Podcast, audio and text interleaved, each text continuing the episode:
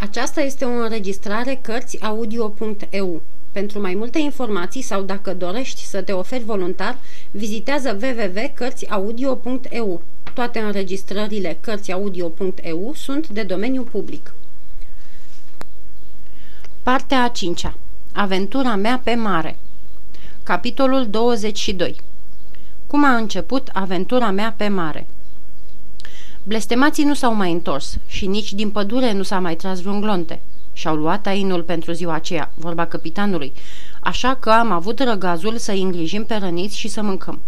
Scoaierul și cu mine am gătit afară, în ciuda primejdiei, dar făceam treabă de mântuială, înfiorați cum eram de vaietele sfâșietoare pe care le scoteau pacienții doctorului.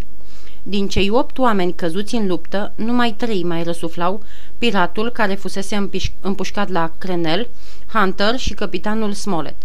Dintre aceștia, primii doi erau cu un picior în groapă și, într-adevăr, răzvrătitul își dădu sufletul sub bisturiul doctorului, iar Hunter, cu toate strădanile depuse, nu-și recăpătă cunoștința.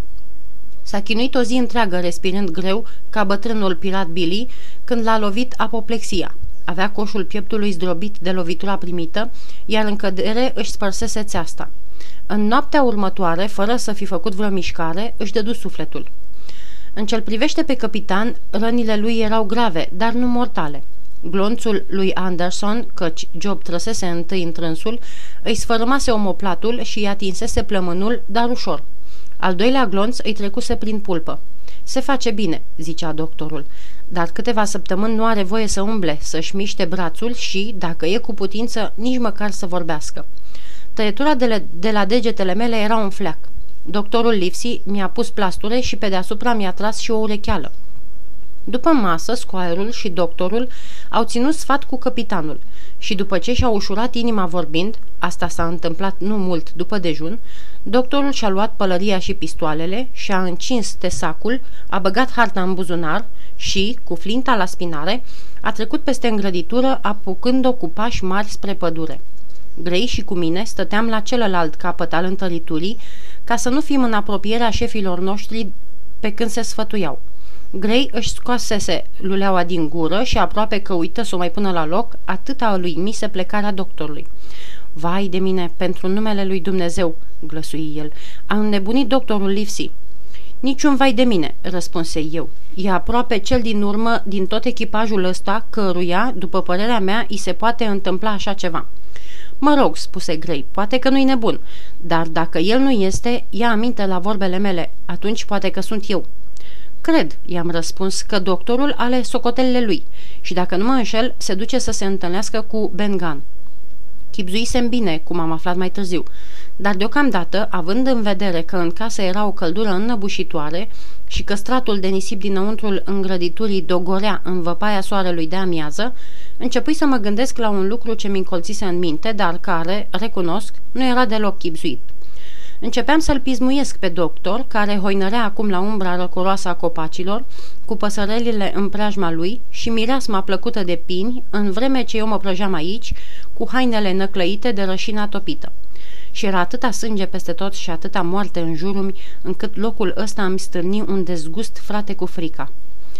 În timp ce stropeam cu apă cabana și spălam vasele, dezgustul acela și pisma creșteau în mine mai tare, tot mai tare.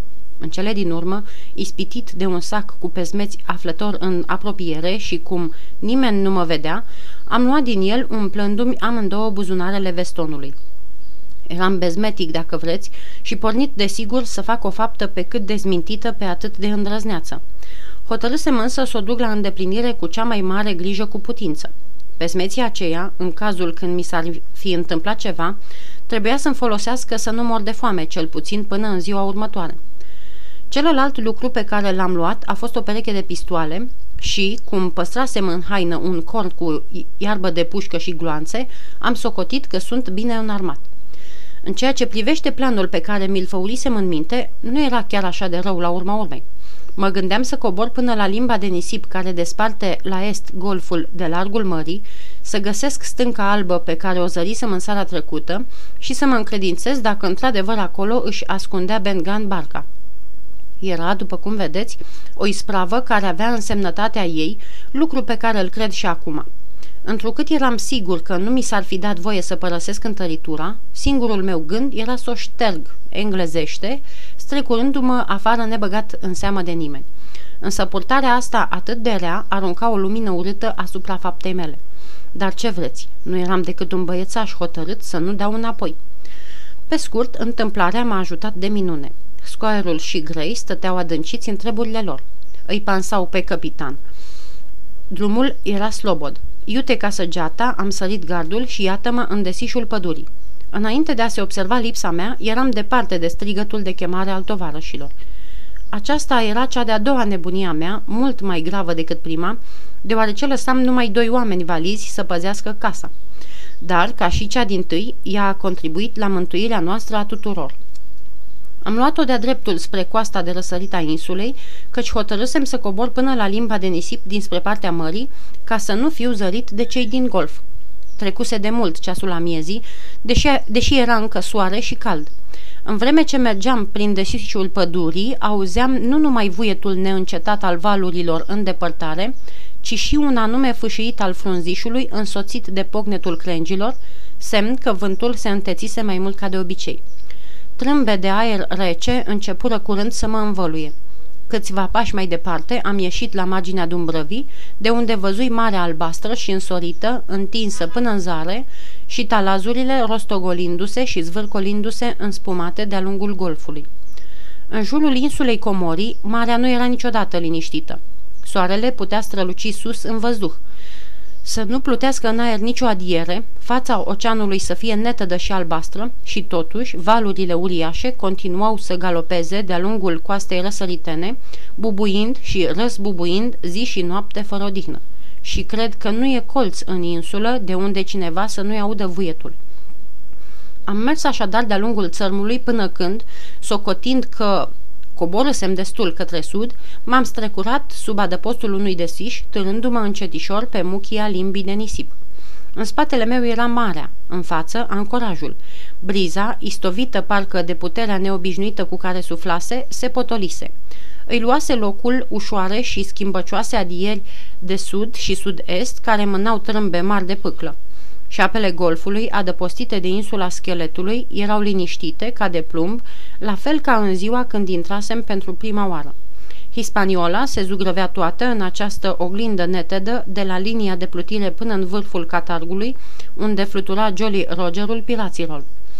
Lângă ea se afla una din bărci, cu Silver la cârmă, pe el îl recunoșteam totdeauna, și alți doi oameni aplecați peste tambuchiul de la pupa, unul din ei cu o scufie roșie pe cap, acela pe care îl văzusem încercând să sară în grăditura cu câteva ceasuri înainte.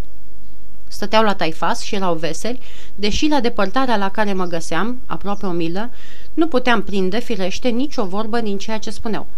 Deodată se auziră niște țipete îngrozitoare, parcă din altă lume, care m-au speriat dintr-un tâi, dar repede mi-am amintit de glasul căpitanului Flint, ba chiar mi s-a părut că zăresc pasărea cu pene strălucitoare, cocoțată pe mâna stăpânului ei. Curând după aceea, bărcuța vâslea spre țărm și omul cu scufia roșie, urmat de tovarășul lui, coborâră sub tambuchi. Chiar atunci soarele scăpătă în dărătul oceanului și cum ceața se îngroșa cu repeziciune, începu să se facă întuneric de-a binelea. Văzui că nu era vreme de pierdut dacă țineam să mai găsesc ciobaca lui Ben Gunn încă în seara aceea. Stânca albă, destul de vizibilă, se afla cam la o optime de milă de limba de nisip. Mi-a trebuit însă o bună bucată de timp până să ajung acolo, deoarece mă tăram pe brânci prin mărăcini. Noaptea se lăsase aproape de tot când am pus mâna pe marginile ei aspre. Drept la poalele stâncii era o scorbură mititică, îmbrăcată cu mușchi verde, ascunsă de bancul de nisip și de bălăriile dese, înalte până la genunchi, care creșteau din belșug pe locul acela. Iar în mijlocul acestei văgăuni zări, într-adevăr, un cort mititel din piele de capră, asemănător cu acela cu care umblă șătrarii pe la noi prin Anglia. M-am strecurat în văgăună, am ridicat o poală a cortului și am dat peste ciobaca lui Ben Gunn, cel mai din topor lucru din câte lucruri s-au meșterit vreodată. Un grosolan și strâmb schelet din lemn tare, peste care fusese întins un înveliș de piei de capră cu părul înăuntru. Era o luntre foarte mică, chiar pentru mine, și a nevoie puteam să-mi închipui că ar fi putut duce un om de statură mare. Avea un fel de bancă, așezată aproape pe fundul ei, cu un fel de stinghie pentru proptit picioarele și o dublă vâslă pentru împins.